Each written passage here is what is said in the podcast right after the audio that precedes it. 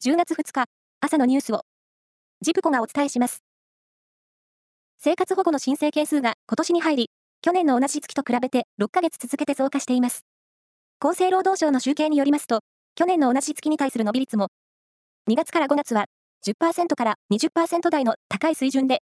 政府関係者らは、新型コロナウイルス流行に伴う特例的な生活支援の縮小が一因だと分析しています。イギリス・ロンドン中心部のトラファルガー広場で1日、新型コロナウイルスの影響で中断されていたジャパン祭りが4年ぶりに開催されました。日本食のお店が並んだほか、東京電力福島第一原発の処理水の海洋放出後、中国が輸入を停止している日本産のホタテの安全性も紹介されました。ジャニーズ事務所のジャニー北川元社長による性加害問題で、事務所が所属タレントのマネジメントを担う新たな会社の設立を検討していることが分かりました。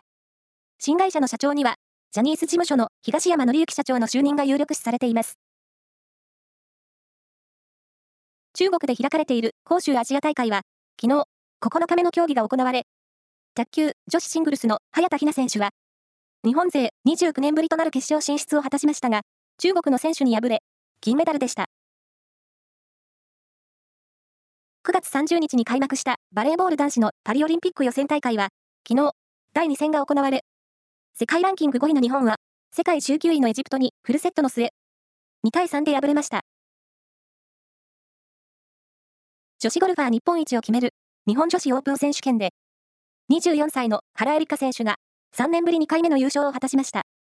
一方、男子ゴルフのバンテリン東海クラシックは、37歳の木下裕太選手が通算15アンダーで、2018年の初勝利以来5シーズンぶりのツアー2勝目を挙げました。プロ野球は昨日、6試合が行われ、中日は DNA に0対4で敗れました。今シーズン残り1試合の中日は、同じく1試合を残すヤクルトと、ゲーム差1の5位です。その他の昨日の試合は、阪神、巨人、楽天、日本ハム、ロッテが勝っています。名物のわんこそばを通じて、岩手県の食文化を国内外に広く PR しようと、岩手県盛岡市で、わんこそば世界大会が初めて開かれました。2分間で何杯食べられるかという競技で、一般の部で優勝した日本のチームは、3人で合わせて250杯を平らげたということです。ごちそうさまでした。以上です。